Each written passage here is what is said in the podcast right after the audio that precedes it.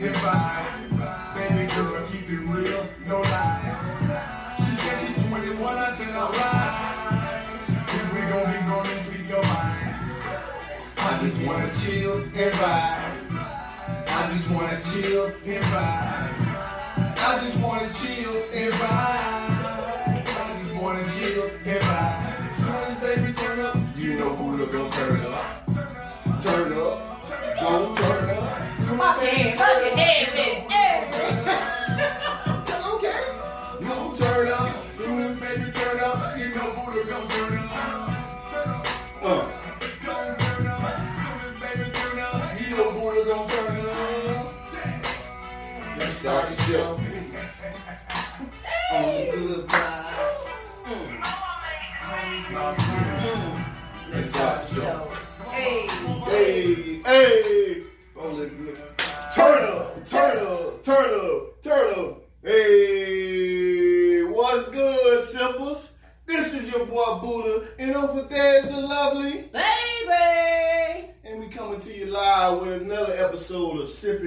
Conversations.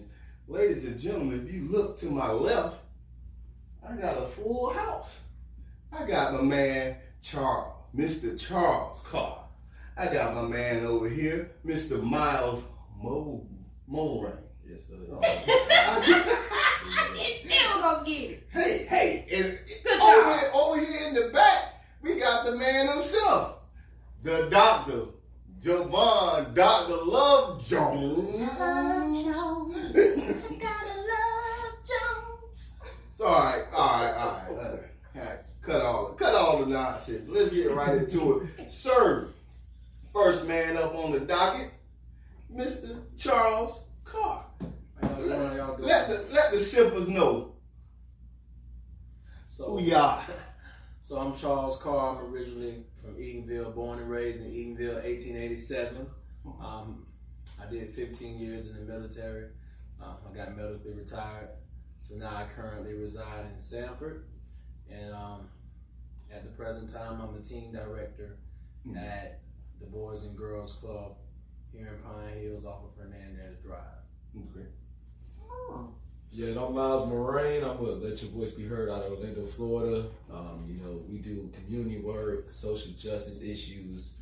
A lot of times we come to scenes where people get did wrong either by systemic issues or by racist issues or just by police issues. So we try to make ourselves a resource. We try to lift people up.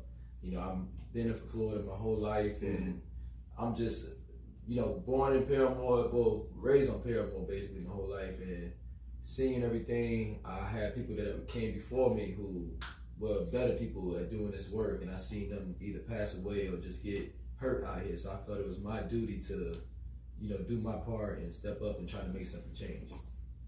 That's what's up, man. That's what's up. But, ladies and gentlemen, hold on, hold on, hold on. You know, what you sipping on out there? so I got a little something. Baby got a little something. My man here got a little something. The love, the love doctor got something. You know, but hold on. You know, I said we always say, as long as you sip it on something, right? And every now and then, baby will say, even if it's water, right? I ain't take it literally, but my man over here, he actually got some water. Let that man be great. Let Oh, him live. It's all good. It's all good. I'm Some of us got to do the right thing it. Okay. Okay. on the hump day. Water is good for the body. So Absolutely. he, he's sipping healthy. So is this good liquor? Okay.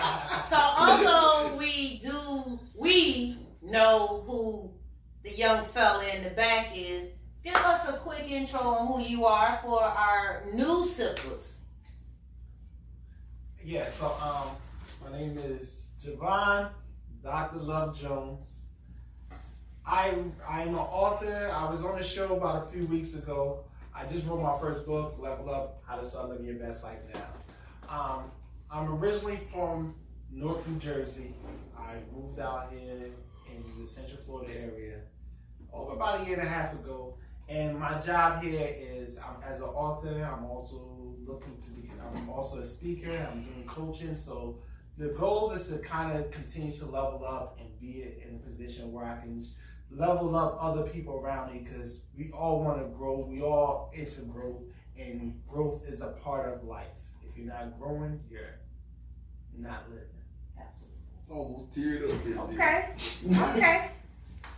So we're going to um not go into our recap last week. Oh no, we're not gonna do that, man. We got all these good these good folks here. Understandable. Okay, I just want to make sure. All right.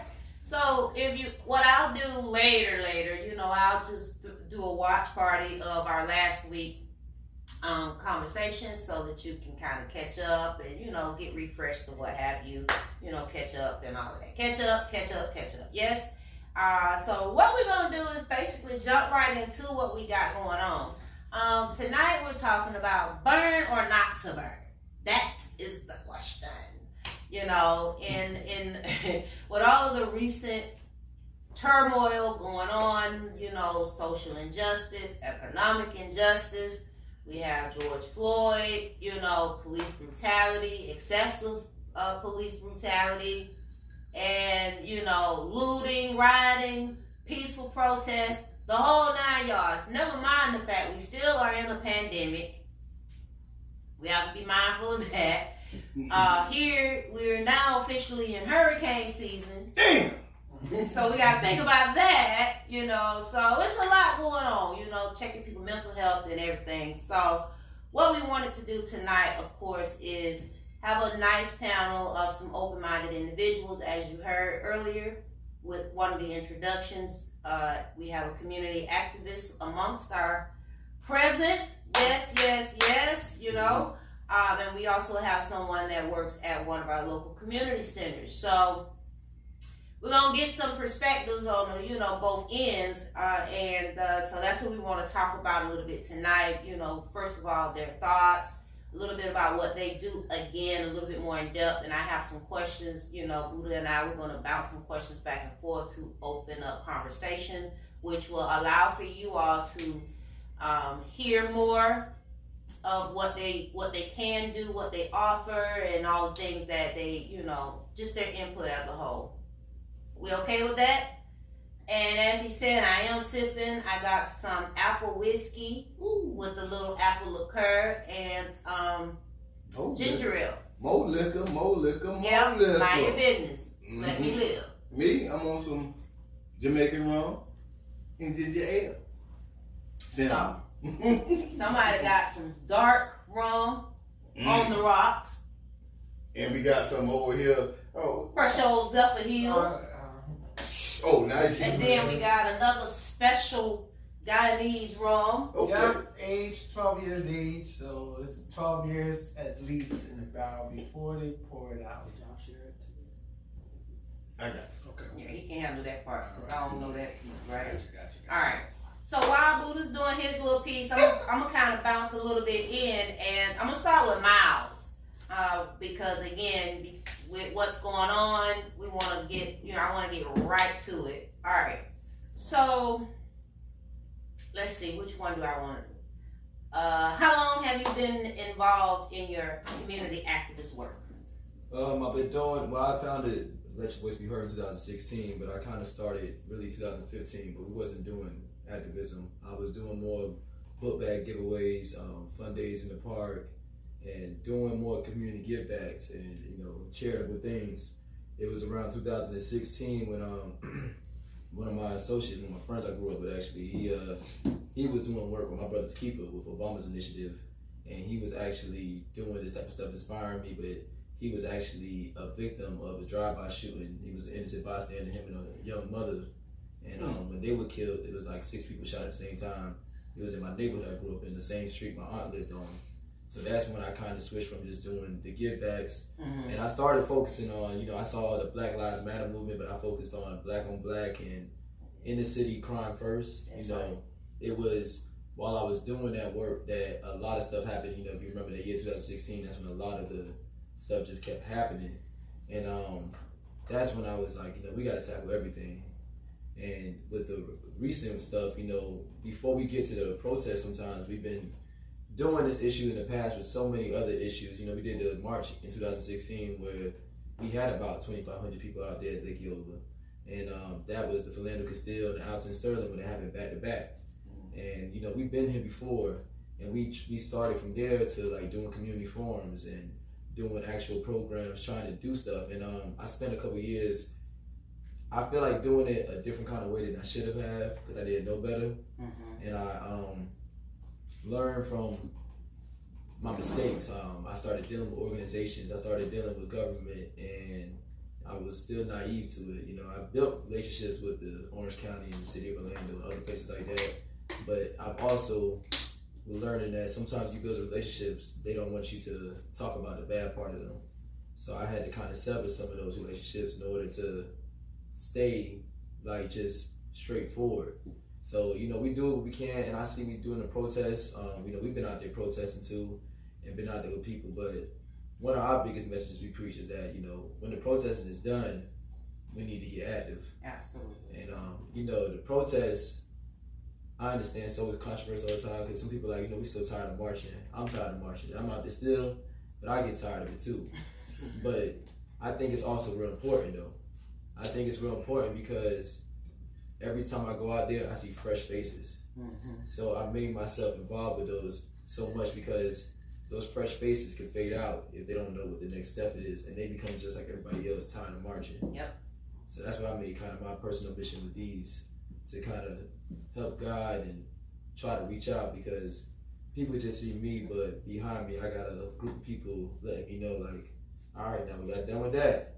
What's Bring the them next to me. You know, let me put my hands on them, whether, but you know, and I just got my my role I play. I feel like. Okay, okay.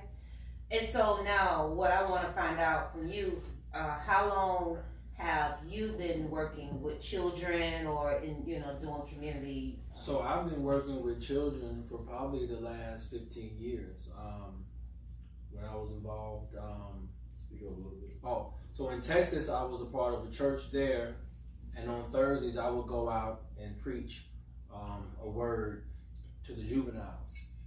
So that's where I was on Thursdays, and then every now and then I would get a chance to go on Saturday to the inmates. And so then I went to North Carolina. Um, I worked with youth there, and then also I had a wonderful opportunity to get stationed overseas in Belgium. And so I, um, so I was the youth leader there at my church. Um, well, one of the youth leaders there, and a lot of the kids there were from Africa. They were from the Congo. So I got a chance to get immersed in Congolese culture and to be able to see their perspective, to see the world from an Eastern standpoint. I think a lot of times we focus when we're here in America, we only look at the struggles that we're going through, and in some instances, our African brothers and sisters are going through the same thing we're going through. So it's not, for me, it's not just, even though this is where we are, but it's colored people getting treated bad around the whole world Right. not just here. And so then I came here, I worked and volunteered in Sanford, and then finally, um, in August, I started working at the Pine Hills Boys and Girls Club. So what I do there, I'm a team director. And on any given day, we can normally have like maybe 110 um, teenagers. And sometimes it's only like four or five staff. So we're overwhelmed. The opportunities we have, um, we have YAI, so Youth Arts Initiative. So there's a room where the kids can paint. I mean, we got pictures of, of Kendrick Lamar, like Dave J. Cole, like some really dope artists. Then you have another room, which is our computer lab. Nothing but Apple computers in there. So kids can go in there, learn digital arts, how to cut, whatever they do in digital arts. And then we also have a robotics group. And if you um, do a certain amount of years in robotics and pass a certain amount of tests, NASA will pay for your education. Wow. And we also, just a couple of days ago, I had a fire, um, one of the fire department chiefs, he came up there. And he gave us a couple of brochures.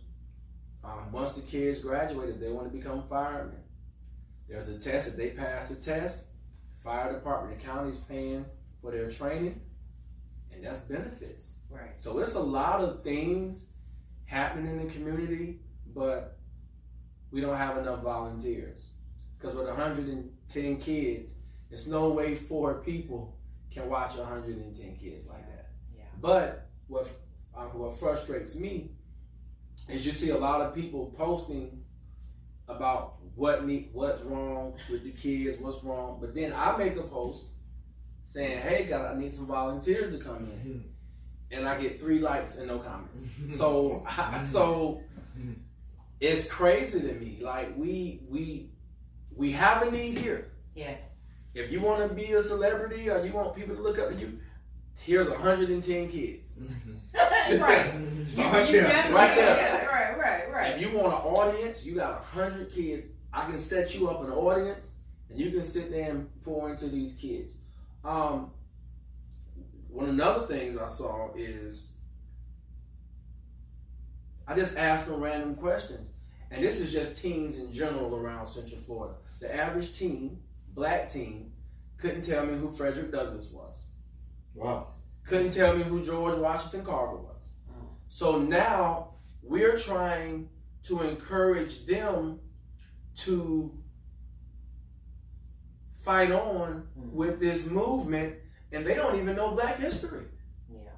So what are they going to fight for something that they rarely even know? And I think that falls back on the parents and everyone else. Because I know as kids we had to know Oh, these yeah. guys, mm-hmm. but the average kid couldn't tell me who Frederick Douglass was. Wow. Okay. So I'm gonna take, and I'm gonna, you know, I wanna, I'm gonna go back to you, Miles.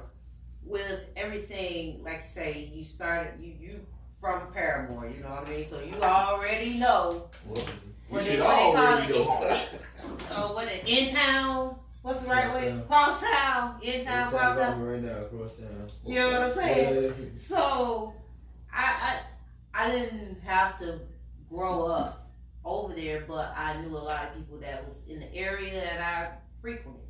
What changes, or do you think there are any changes that's happened from growing up to present day? I mean, one thing that people don't realize about Paramore, you know, when we grew up in the beginning, there was um, Carver Park, you know, aka Beirut, you know, Griffin Park. There was other places. Griffin Park's still around, but you know, there's other places, Jackson Court, street. There was all the places that were there, and um, people don't understand when it comes down to our issues. It's not just like police brutality that's the issue. It's like systemic racism, people losing jobs, layoffs happening. I remember my mom getting laid off, and a lot of people getting laid off in the city when there's new things that happen. I remember when they tore down all the projects and then moved everybody to Reeves Terrace and then made them move out of there and, and took away the vouchers they had. And it's certain systems that we become dependent on that when they take it from under us, it makes us collapse. Like Paramore alone, I think they said in the last, from the last like probably three elections over the last 12 years, it went down from 8,000 to 2,000 registered voters in Paramore. So you got people getting moved out and then new people coming in, and that's because people don't have ownership. You know, you rent an apartment and then they don't renew the lease. They're selling, they're getting new management. They're not whatever happens to you, people end up in these traps. Yeah. So I've seen it my whole life and I never understood it. And I think it's like what he said, like no one and I'm gonna tell you, like a lot of stuff I know now, I didn't learn until like the last five, six years. You know, this is stuff that I had to do research on my own. I went to college and studied world religion but didn't know what was going on in my backyard. You know, and I think that just comes down to us not prepping the kids right. I remember growing up, um, and no lie, my mom can tell you, I was in um, 12th grade. I had good ACT and SAT scores. I was a good student, but I had gotten in trouble a lot. And I was in the magnet program, but I got arrested and kicked out the magnet program. And I was at Jones, and they kicked me out and sent me to Boone. And then when I went to Boone, I got worse Yeah. because I felt so out of it. My first day walking to school, a white boy slid by me my first time ever, and he said he threw a bottle at me. He said, "Get out of my school, nigga." And like, and I remember that's my first experience there. So after that, I was like, you know what? Every day, third period after lunch, left. Wow. I left. I was gone. It was a one fat guy named Coach Ziegler or something. Couldn't catch me.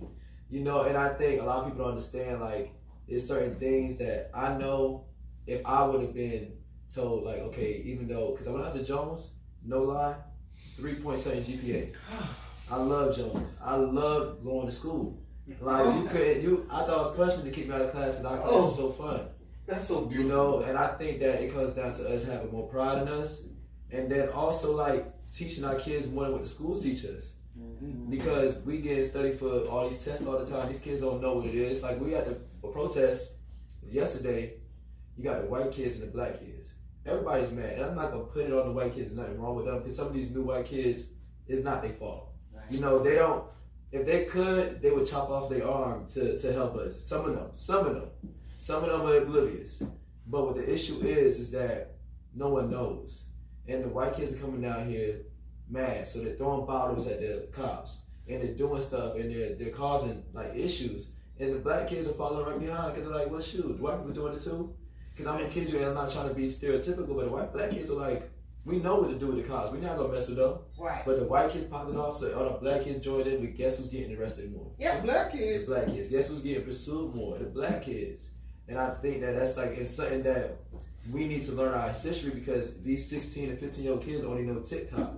They don't know the history of Jim Crow and the police force and certain things that's in place. So they're oblivious to it. And when these issues happen, you know, some of these kids wasn't even alive when Trayvon happened, and they online and they're coming out to these things and stuff like that. So you know, this is a new generation. Time is going quick. You know, there was it was like four or five. They wasn't around to understand. Now they're 17 years old and they're trying to get active, but they don't Right. know what is going on. So I think it's all about. I think it comes down to that, and I think the protests are like a, a, a nice start. You know, it's like those arrests we hear the cops get arrested. Yeah. The protest is equivalent to that. Like that's a nice start. Mm-hmm. You you did a part, but what are you doing to make sure we prevent this? Right. Because the protests are reactions, Right. but we don't put enough. You know, it's, it's kind of like somebody said, the play is the sexy part, but the planning and the production is the ugly part. And so when I do these type of things, I can get a thousand people out. But like I said, I used to go to JVC and ask people to come out. Four people come out. But I could put a post up and get a thousand likes, a thousand shares, and then ask who's gonna come mentor me, and maybe ten of us show up. And five of them I called on the phone.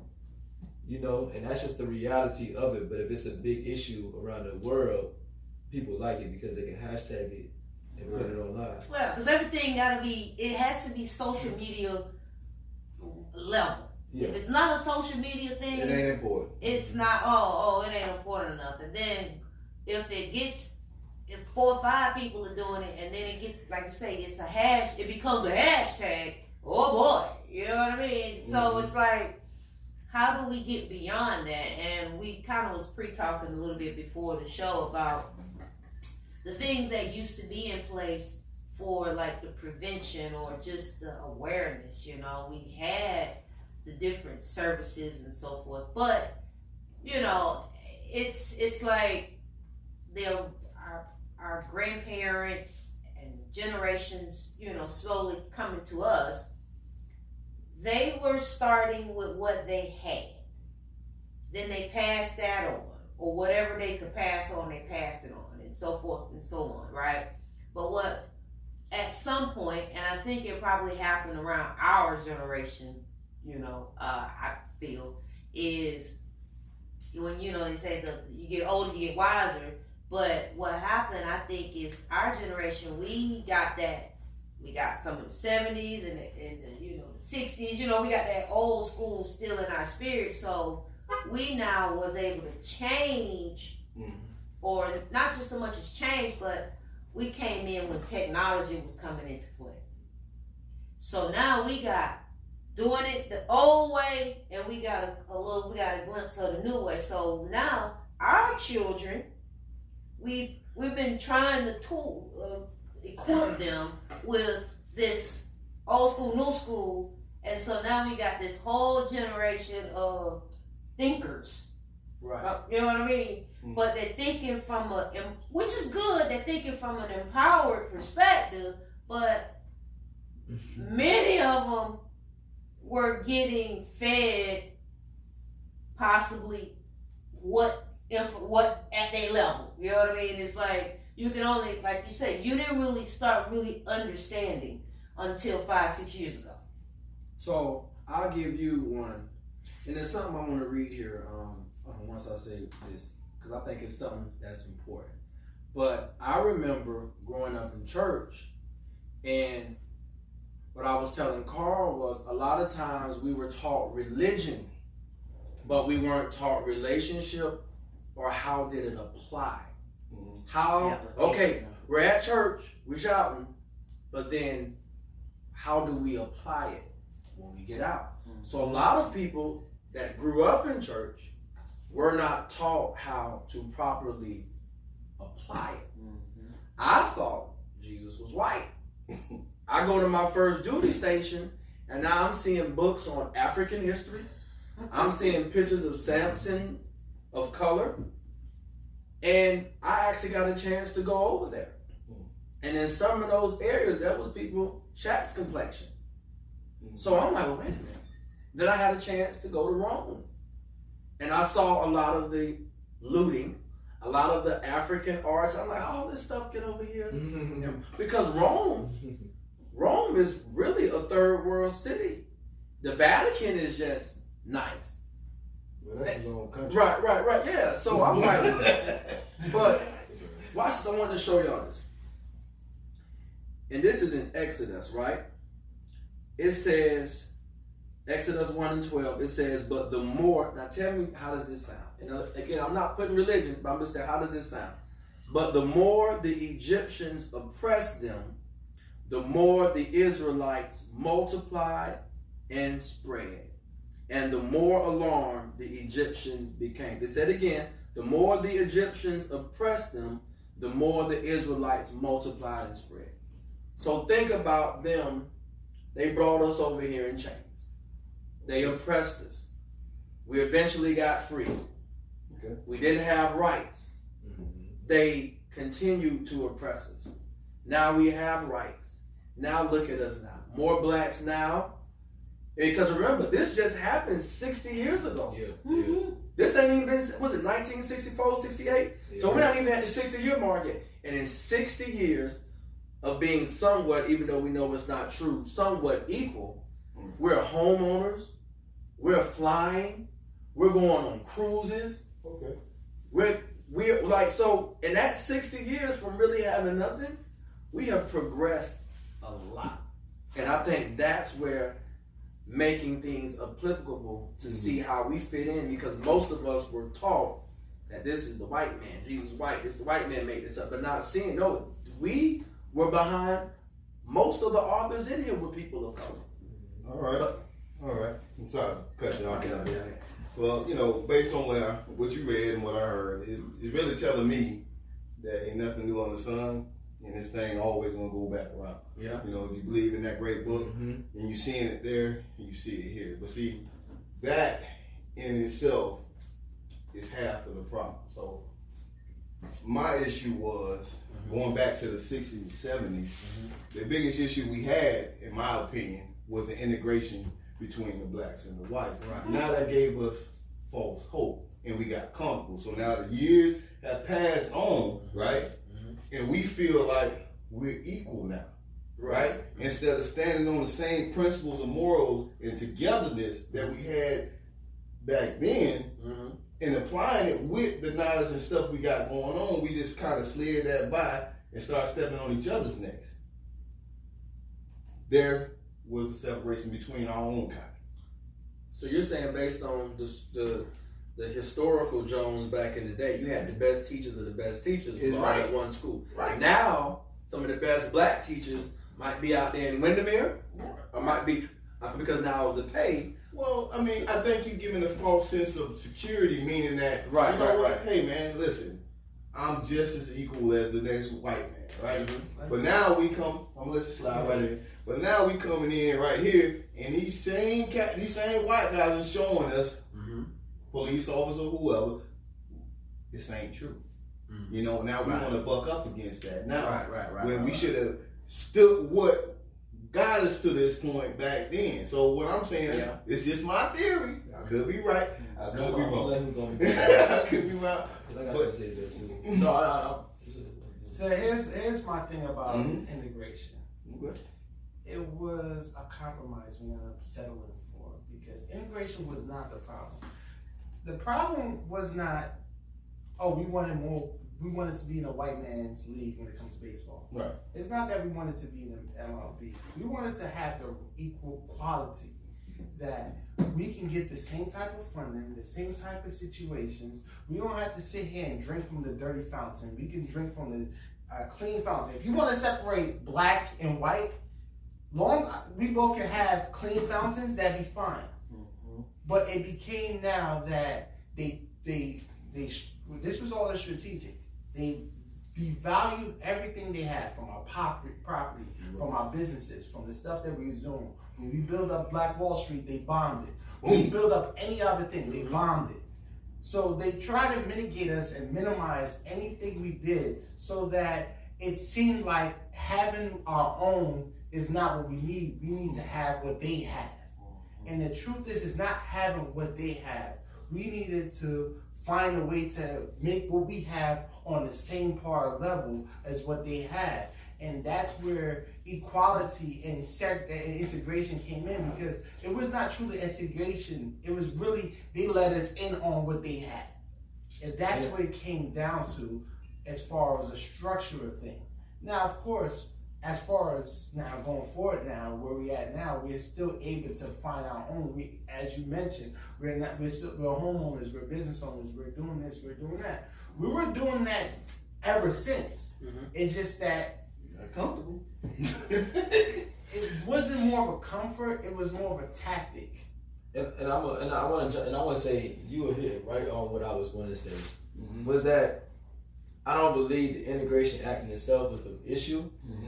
I believe the issue, and I don't think it's on the black people because I think it's something that led to it. But I think the issue became when a, a fluent black person felt safer in a white neighborhood than he felt in a black neighborhood, and when a person to make it meant to move out the hood, quote unquote. right, right. right. I think that's where things kind of got because like you're from Eatonville, the first black community affiliated, the first black incorporated city in the whole world, in the whole country. Right. So Eatonville should be the utopia for black people. That It should be the. Wakanda of the nation, if you think about it. Yeah. Technically speaking, Right. it should technically be the place that people travel to, like a Mecca. Mm-hmm. Like we should be coming through to like, yo, this is the first time it was ever founded by us, for us, by us, type stuff. Mm-hmm. But it's not. Uh, it's unknown. We did Juneteenth there last year. People didn't even know about the Juneteenth event still. Right. Like Zora Neale goes there, people only know about that, but don't know it's in Eatonville. Right. And I think that a lot of times it came down to things that were put place value on. It was like brainwashing very slowly but surely. Like mm-hmm. you weren't successful unless you had what the white man had. Like even when it came to code switching, when we started adopting that, we started code switching, mm-hmm. and instead of us being like, "That's okay," you know, you're doing this, it became, "Well, you better talk white." right. instead of talking proper. You know, there's certain terms that we started using that made it seem like white was right. And I, when I was pulling this up on here, it's a book that I suggest. Like I, I've read a little bit of it, but I only got put onto it. But it's called The Color of Law. If any of y'all ever heard of it, and um, it's actually a book about all the forgotten laws that were passed from you know 1865 to or, or 1864 when it actually happened, ratified, when it, Mhm. you know when, when Lincoln ratified it. From then to now, right, since like 2000 or something, and it goes through the laws like when uh, to when they passed laws like to give a black person a loan in 1920 was criminal. Like you couldn't get a home loan. If you got a home loan within five miles of any white person, it was criminal. Um, to where you couldn't get a job, a white man couldn't hire more than one black person at each location. Like there's certain laws in here that they put, they show it in plain text that we don't know about because they're not printed in our history books. So when you get history passed down, Yeah. they're not talking about when this law was passed just because it was changed, you know, slowly or the language changed. Just like the 13th Amendment. We did the Juneteenth. I'm a grown person. We had somebody read the 13th Amendment. I was so mad. Like, if you ever read the 13th Amendment, you would realize we are not truly free.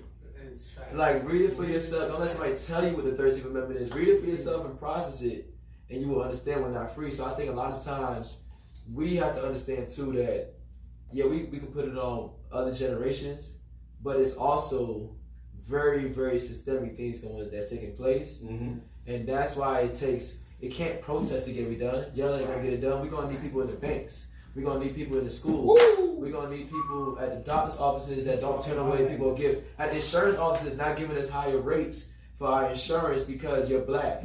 You know, we got places that give us all kind of systemic racism that until we identify it and get people in those places, that's the only way we're gonna really change things. Let me tell you. First of all, I've been saying this. for- We been saying that Yeah, but I've been. I, the, what I said was, yeah, it's good that you have the people on the front line. Front Mm-hmm. line, yes, but it's more important for you to have your back people. You need to get your people in the clerical courts. You Mm-hmm. need to get your people into these different agencies Mhm. that's doing re- doing their regular job, but they also w- with this organization Mhm. and they know that they know what they keep their eyes open, you know, just for observation purposes. Hey, hey, I, you know, this is what you need to know. Telling you the internal things because how did the system? You gotta infiltrate the system.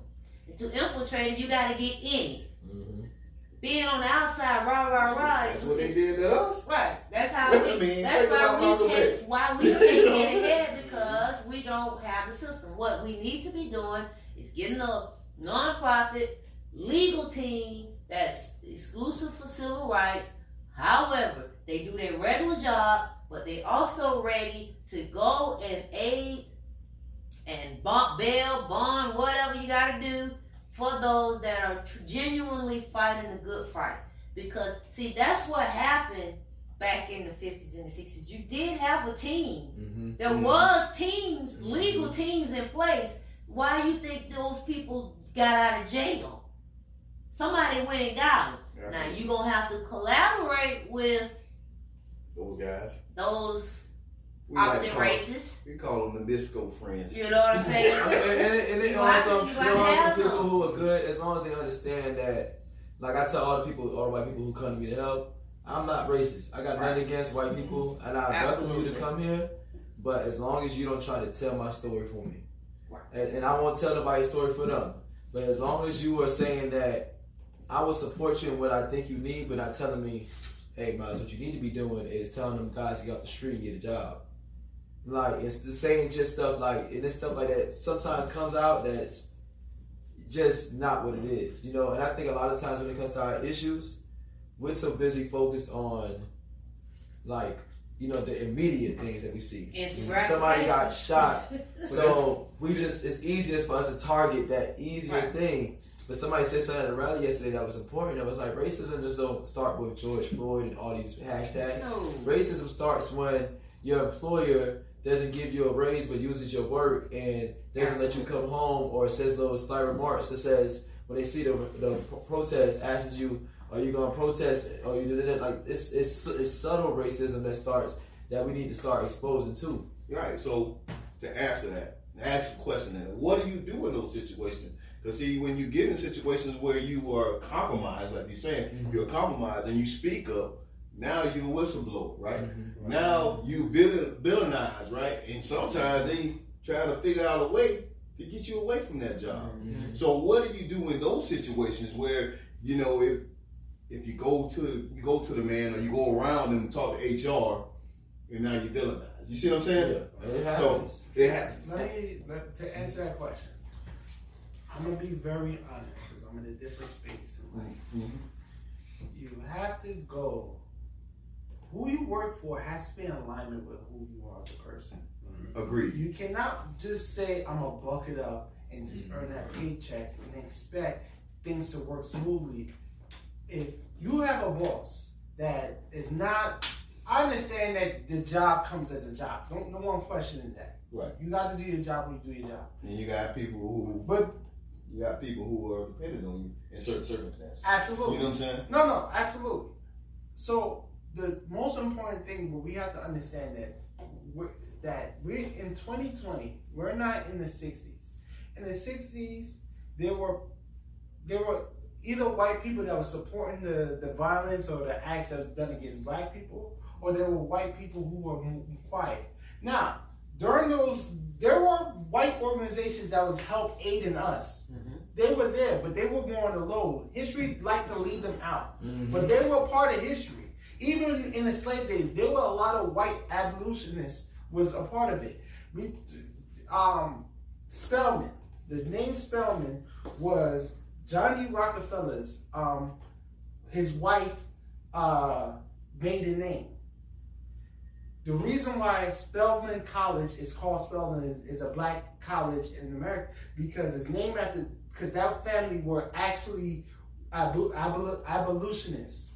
They were the ones that was fighting for freedom on African Americans. So that is something we have to recognize that there were many white that. people. I never knew that. Yeah. We learn something every day. Yeah, I- We learn something every day. There it is. That's my Morehouse. Is Morehouse white person too? hey, let me know. But Spelman, but yeah, that Spelman is Johnny Rock- Rockefeller's wife maiden name. Definitely look it up, check it out. So if you look at history, there are white people that was always on our side. It's just that history wants to leave them out because we don't want to know. When you think about the freedom fighters of the 1970s with the Black Panther movement and those other movements that was aligned with that, there were white movements that was assisting those. It those. was. So Well, here's so, so to, to finish my point, too, Okay. because we got to look at this today, is that there are all white people that is willing to ride. That's now today more. There's more white people that's fed up with what's going on because they don't want to be seen like they're aligned with those people that are doing the damages to us. They don't want to be considered racist. They don't want to. So we got to know how to use our allies, but we also have to recognize and help them recognize to support is not to to try to con- to corrupt its control. It's to support. Support means whatever you say you need, I'm here to support you.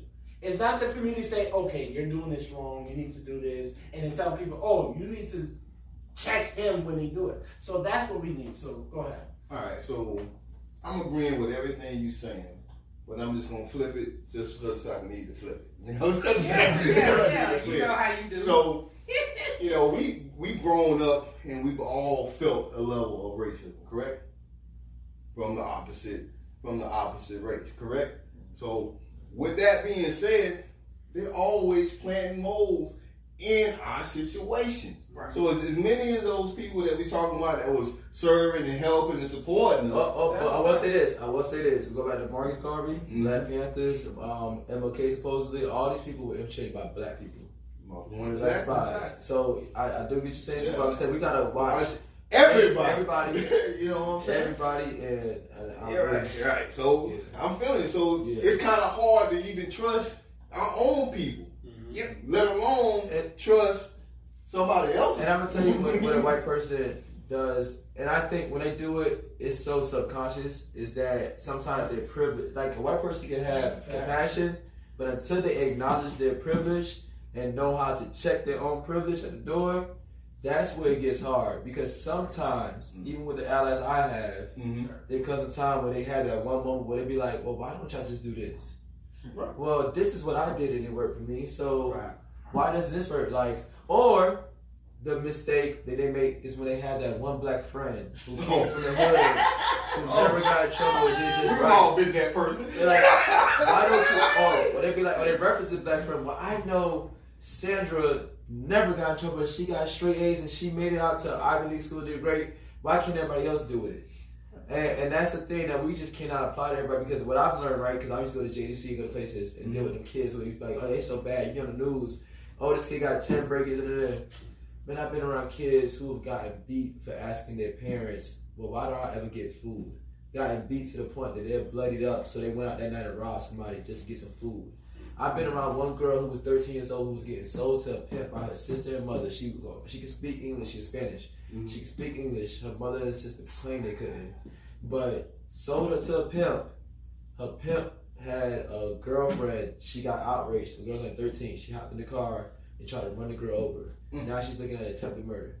You know, I've seen people who've been in situations, been put in there by so many predicaments, and sometimes it's been literally the saddest situation where a boy's mom was a situation where his mom was sick. She mm-hmm. couldn't leave the bed. She couldn't get any kind of Medicaid to cover it. The Medicaid only gave her maintenance medication, but nothing that could actually help her. Mm-hmm. So she was stuck in a trap. She couldn't have no energy to go get it filled. So the boy was out doing robberies. So you making interesting points. I got it. I feel it. So my question to everybody here, right? Why the hell would they take us serious? All the stuff you just said was us against us. We can't even get us together. So why would we expect?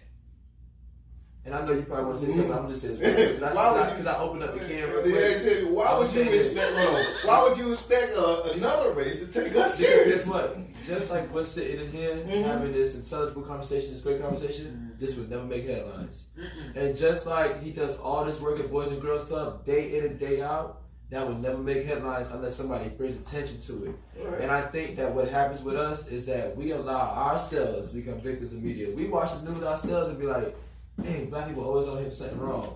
But they don't tell you that at that time that there's this many white people who did that same kind of crime That's in right. this other side of town Of course. especially living in Orlando. You know, we're not gonna get that rap. So I think a lot of times we focus even more on the negative so much. We've been conditioned subconsciously to kind of like Boom. Now we talk. focus on our own negative more than we focus on our positive because I see a million black people on their job every day more than I see people actually disrupting the That's community. right. That's right. And like and that's on any given day. I see people who want to help, and the problem is is that we have been so terrorized that a lot of times we try to make it to the finish line that we're just staying in our own lane. Mm. We don't want to step out because we want to make it to the finish line, protect our family, and that's nothing wrong with that. We've been talking about That's that's e- that's it's, it's, it's either your game or not. You're doing your part by being good and doing your role, and sometimes you can step out. But I know for sometimes I've had to step back because of my own family, my own safety. All right. You know, because at the end of the day, this is a marathon, not a race.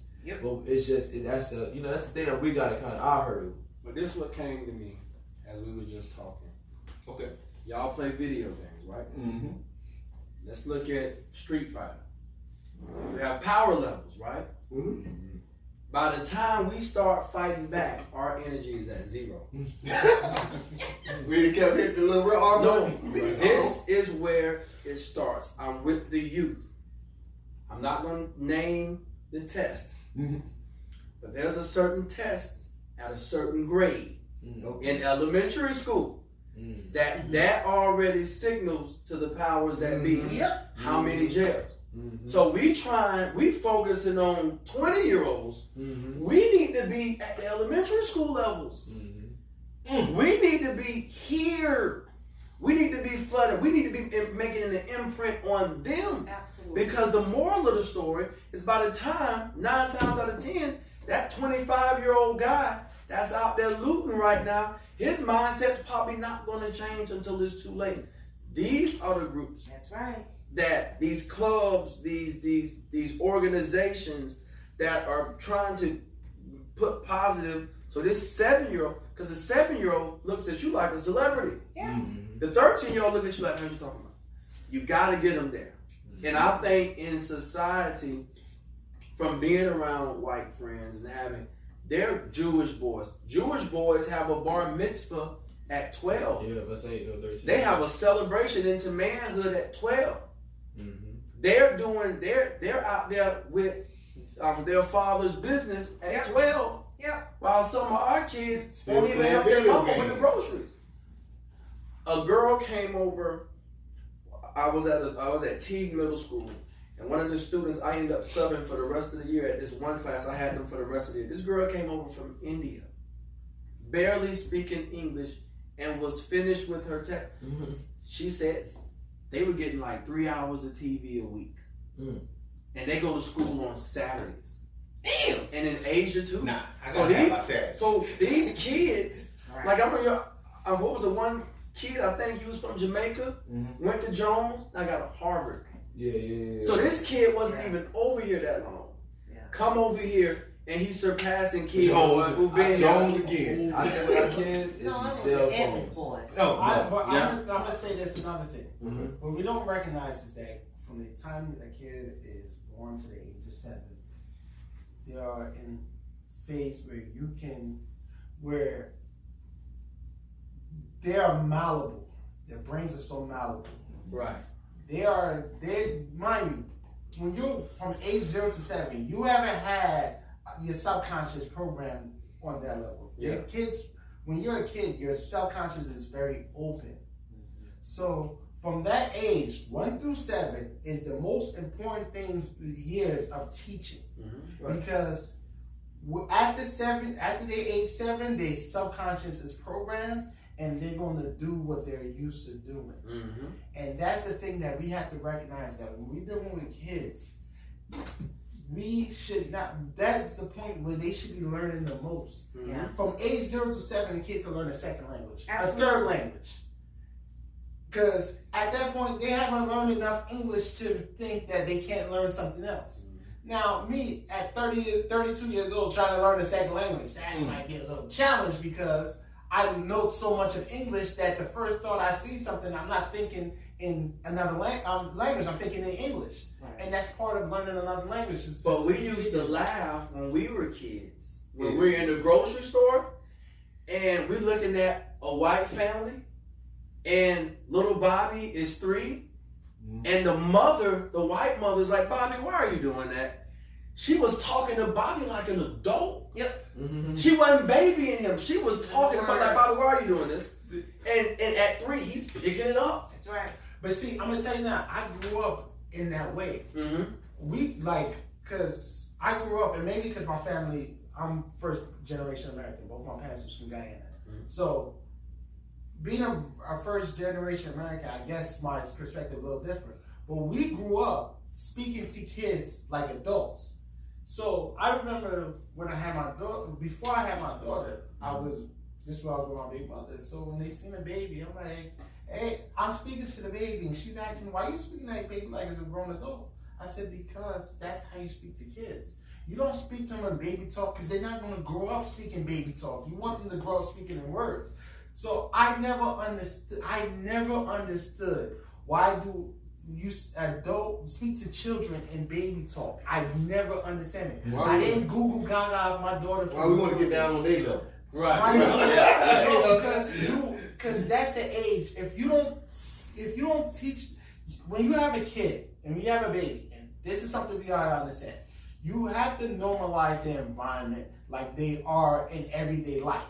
Right. You cannot keep it a hush hush environment because now they're gonna be tr- terror. They're gonna be shaking every loud sound that they get when people start talking in normal house speaking voice because you kept that baby in hush hush environment. When they get around other places, they're gonna be terrorized by that. You have to keep an environment of normalcy. So then, so in then, so then that counters a little bit in Eatonville based on where we all are. Mm-hmm. We're still around family. We're still around, uh-huh, uh-huh, Lil Poodle and Ray Ray them.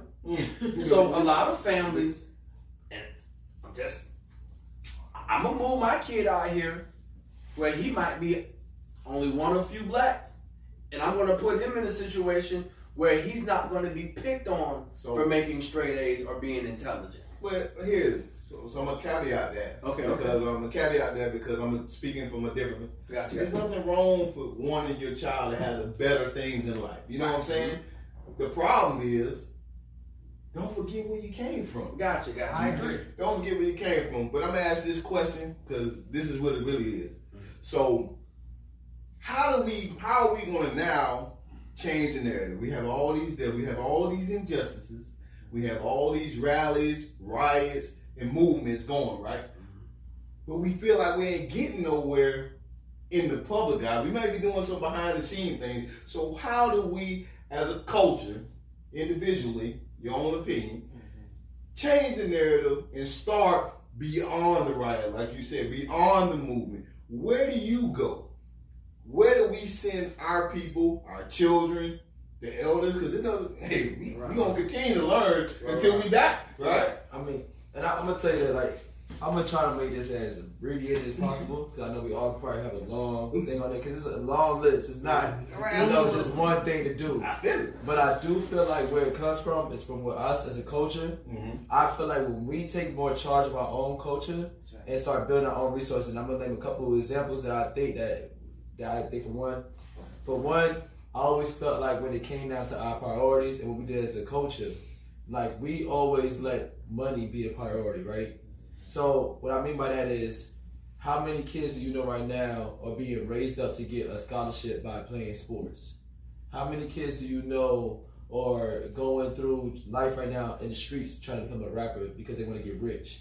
And then how many people do you know that follow the same things that lead to disappointment?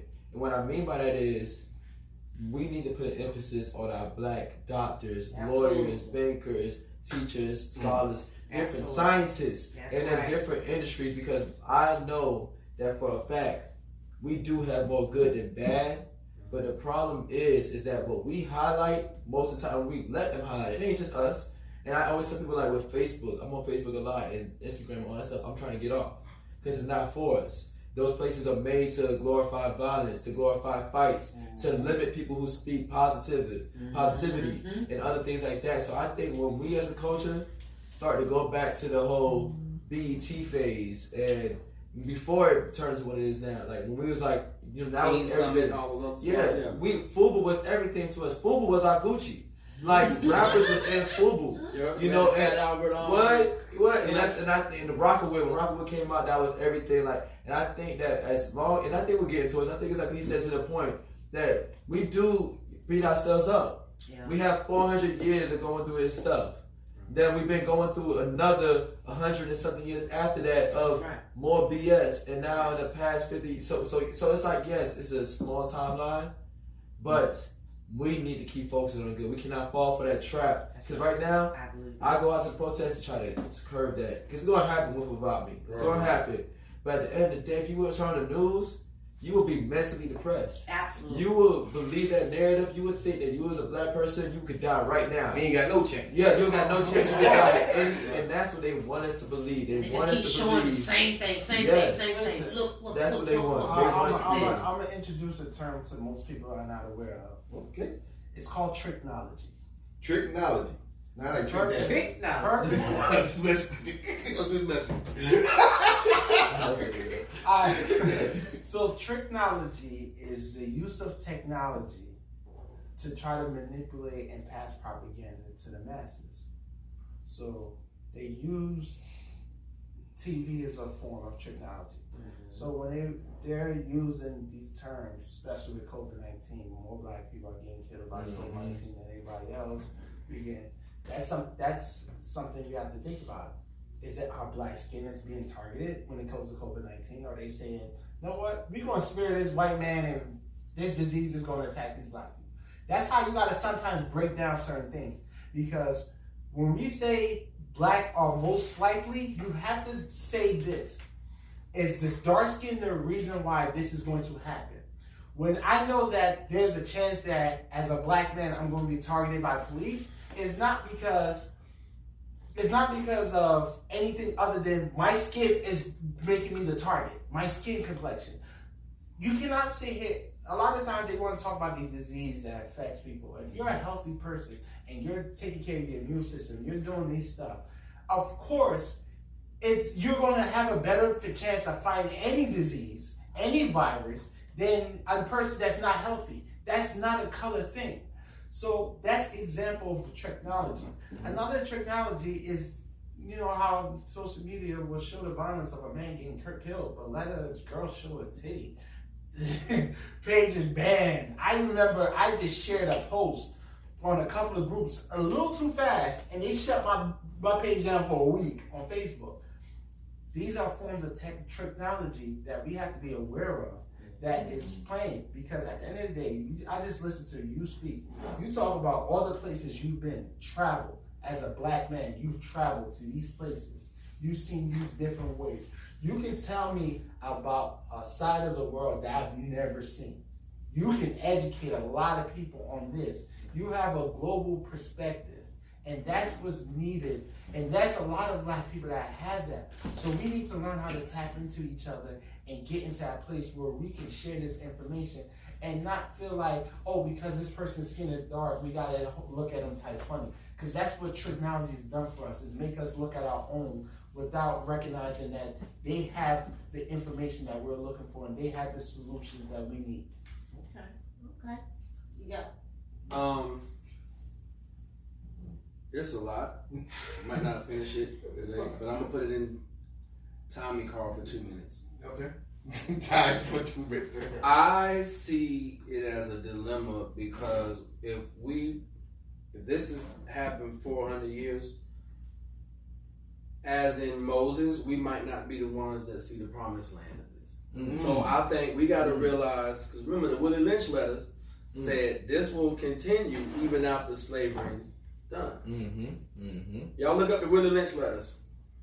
So I think it comes off as if we're trying to end it all. And I think it's going to be a baton to where we're going to run and then we're going to have to pass it. But I don't know if we're going to exactly see what we're saying. And from my stance, I don't want white people to like me. I don't want white people to accept me. I just want to be treated the same way. So therefore, if my credit score is 700, Mm-hmm. give me the same interest rate That's right. Mm-hmm. that you're going to give the white guy. Keep that same energy. That's all I'm asking for. But I'm not asking for you to like me because my acceptance shouldn't come from you. But like, but again, we have to some kind of way because in the black community, for some of us, it's the NFL. I've coached youth football, Mm-hmm. NFL, Mm-hmm. and then that kid gets 19 to 20 and Yeah, feel yeah. like he has failed his family Yep. because he didn't make it to the NFL. We got to expose them. My son's going to be an engineer. He wants to be an engineer. That's real. Engineer Mhm. is over football. Mm-hmm. Because if we're not even educated, I mean, we can go into how 55 to 65 percent of black professional athletes live paycheck to paycheck Mhm. and end up going broke after the NFL with no with nothing to do after you done spend all that money. Yeah. So engineers, hey, mama might not take them to the movies. Take them down into the science center. And My then mom there's used so my mom many used to do that with me. I'm, Yeah, that's real. yeah, there's so many that's things. Gotta, real. put, gotta expose them to something And, different. and I'm gonna just add real quick to what you just said. And one thing that what you just said so on point. If we learn anything for our future, watch what happened when COVID nineteen hit. Look who was out of work and who they deemed non-essential, mm-hmm. and we were in a lot of those fields. Mm. So we need to expand into these fields that are quote unquote Absolutely. essential. But look who was working. Those guys, the But carpenters. but but Yeah, I would say yeah. this: the one thing you have to understand about the term essential is I'm on leave from my job. I'm still essential. Mhm. Understand essential meaning that you still have an importance to this life. And I, and I don't mean essential. No, no, no, no. I know what you Yeah, mean. I know what you mean. I know. I, I, I know what you mean. I know what you mean. You talking about from the. But you know what I think it is? And then when somebody brought up, and I know we're gonna run over the top of the No, somebody brought up in the community, like they said, what we messed up at was where we stopped focusing so much on trades and focused Mhm. on paper type positions. Facts. Because what happened was, you know, when they talk about building economic wealth, when you were back in the days when we did focus on trades, you call a plumber, you could call a black plumber, you could call a black electrician, you could call a black carpetsman, you had a black laundry owner, you had a black grocery store, you had black people in different industries. Nowadays, we are dominated. We're killing. We're making good money. I'm not knocking it at all.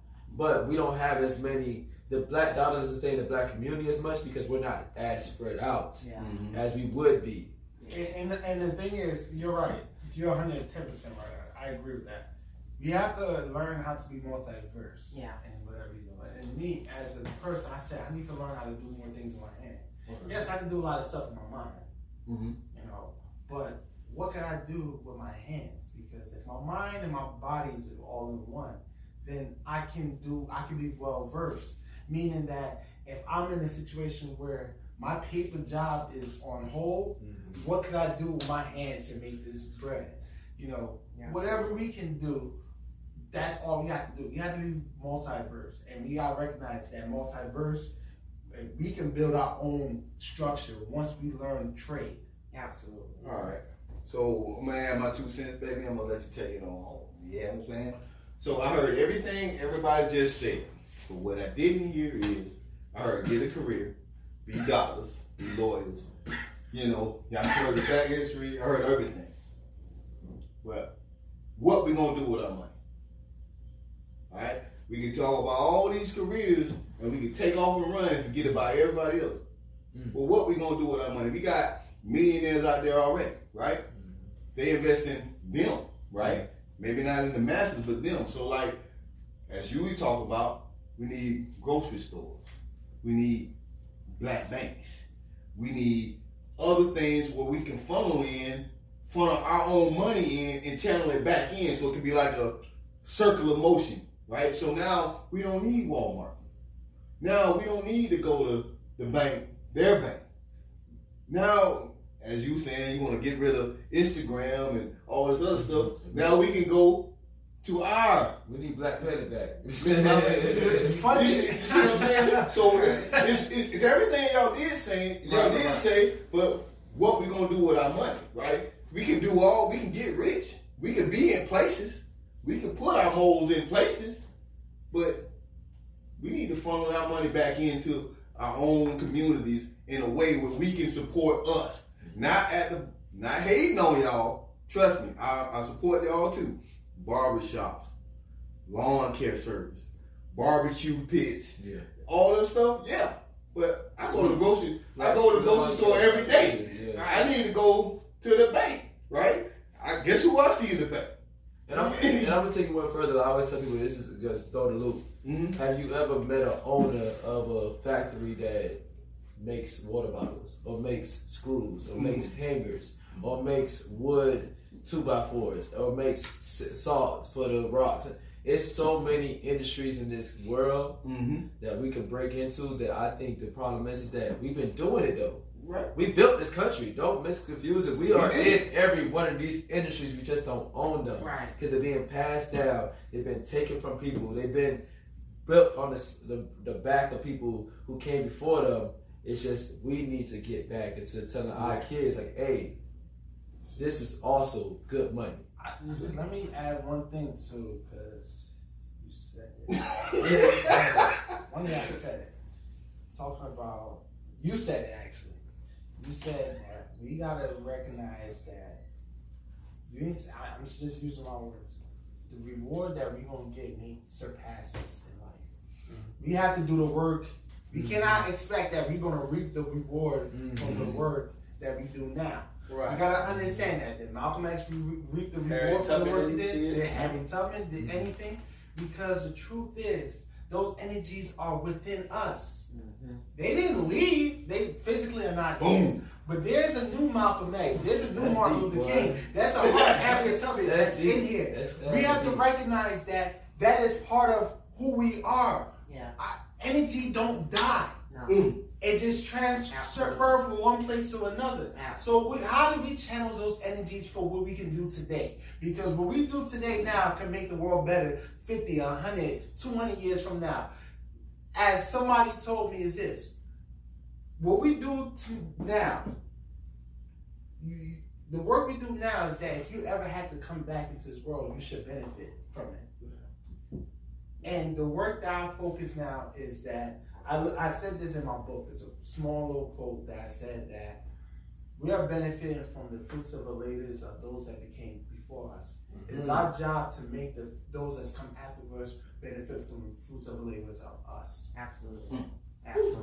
That's fine. All right. All right. Take this home, baby. it's my turn. Okay, so to sum everybody's everything up, you know, um, as you can see, we didn't want to necessarily focus on the negatives.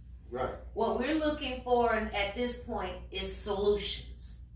Okay? And the positives. Like there's good in everything that we've talked about because I was listening to Chichi, Chichi Bay earlier, which is so funny that she um I stumbled on her um, Instagram uh, video where she was talking about we're saying all these negative things, you know, which we're repeating. I can't breathe, and you know, no, no justice, no peace. But those are actually negative affirmations. Mhm, mhm. So we're actually going to manifest greatness, we need to be speaking life into things, right? And as you know, Javon said, energies don't die. It really don't. We're constant in vibration. You know what I mean? It's just a matter of how the alignment comes together, right? So with that being said, we need to find a way for us internally, individually, as a whole, to be more positive, you know, in spite of it all. Because there is something good. First and foremost, you woke up in your right frame mind, although you may question your sanity some days. Mm-hmm. You got all your limbs working. You can go to work. You might, if you don't go to work, but you're home and you got a roof over your head, you went into your refrigerator, you used the bathroom, you had all those experience, all those things that are what somebody would call a luxury, hmm right? You looking at it as, hey, I work for it, but it's a luxury to somebody else. Understand? But so therefore, you there's there's something to be thankful for, right? And so with everything going on, it is bad. It is bad, no doubt, no no doubt. But there is also good, like we mentioned earlier. There are so many people doing right, doing out here on the behind the scenes, front line, everything, putting in the work. There's so many people putting in the work. But we still got work to do. All right? We need those grocery stores because I need to be if I'm gonna put my money into black businesses, I need to go let's I need to be putting my money where I spend my money. I need to eat. Not just Okay. what you already I want to buy my gas. I need to put gas in my car. You know what I mean? It's other more essential things, essential things beyond the other things. Let's get to the root of it. Like the banks, the grocery stores, the gas stations. We can get get some start narrowing those, getting that pot together. You know, we on the right track to progress. Start with get get start taking care of your kids At an early age. at an early age. Because we already know once they get to a certain age, it's not that they gone, they too far gone, but it's harder. So let's get them while they're young, right? We all collectively agree on that. Right. Mm-hmm. Very good. And and you black men, I love y'all. Y'all keep telling each other y'all love each other. Yes. Show your brothers that you love them by your actions, not just your words. You understand? Sisters, tell them you love them. Hug your man, hug your cousin, hug them. Let them know you see them for the things that they're doing when they doing, even though they're doing what they're supposed to be doing, they're being accountable. Just say, I thank you. And that's how we're going to change the narrative. We got to start with just those small things and affirming positiveness, affirming that these how you see what you want to see, what that manifestation is supposed to look like. We got to start speaking life into this. It's it's no differently than from the Bible, okay? But from a spiritual perspective, we speak life into things. Yes, as it as if it is so. And I'm done. All right. All right. Today is a great day to be great. All right. Thank you, Simples, old and new. Thank you, panel that came out. We didn't want to focus on the negative. We wanted to keep that good energy going and let y'all know that we here. We do too. We too have voices, and we are here for you. All right, let's go. Let's go.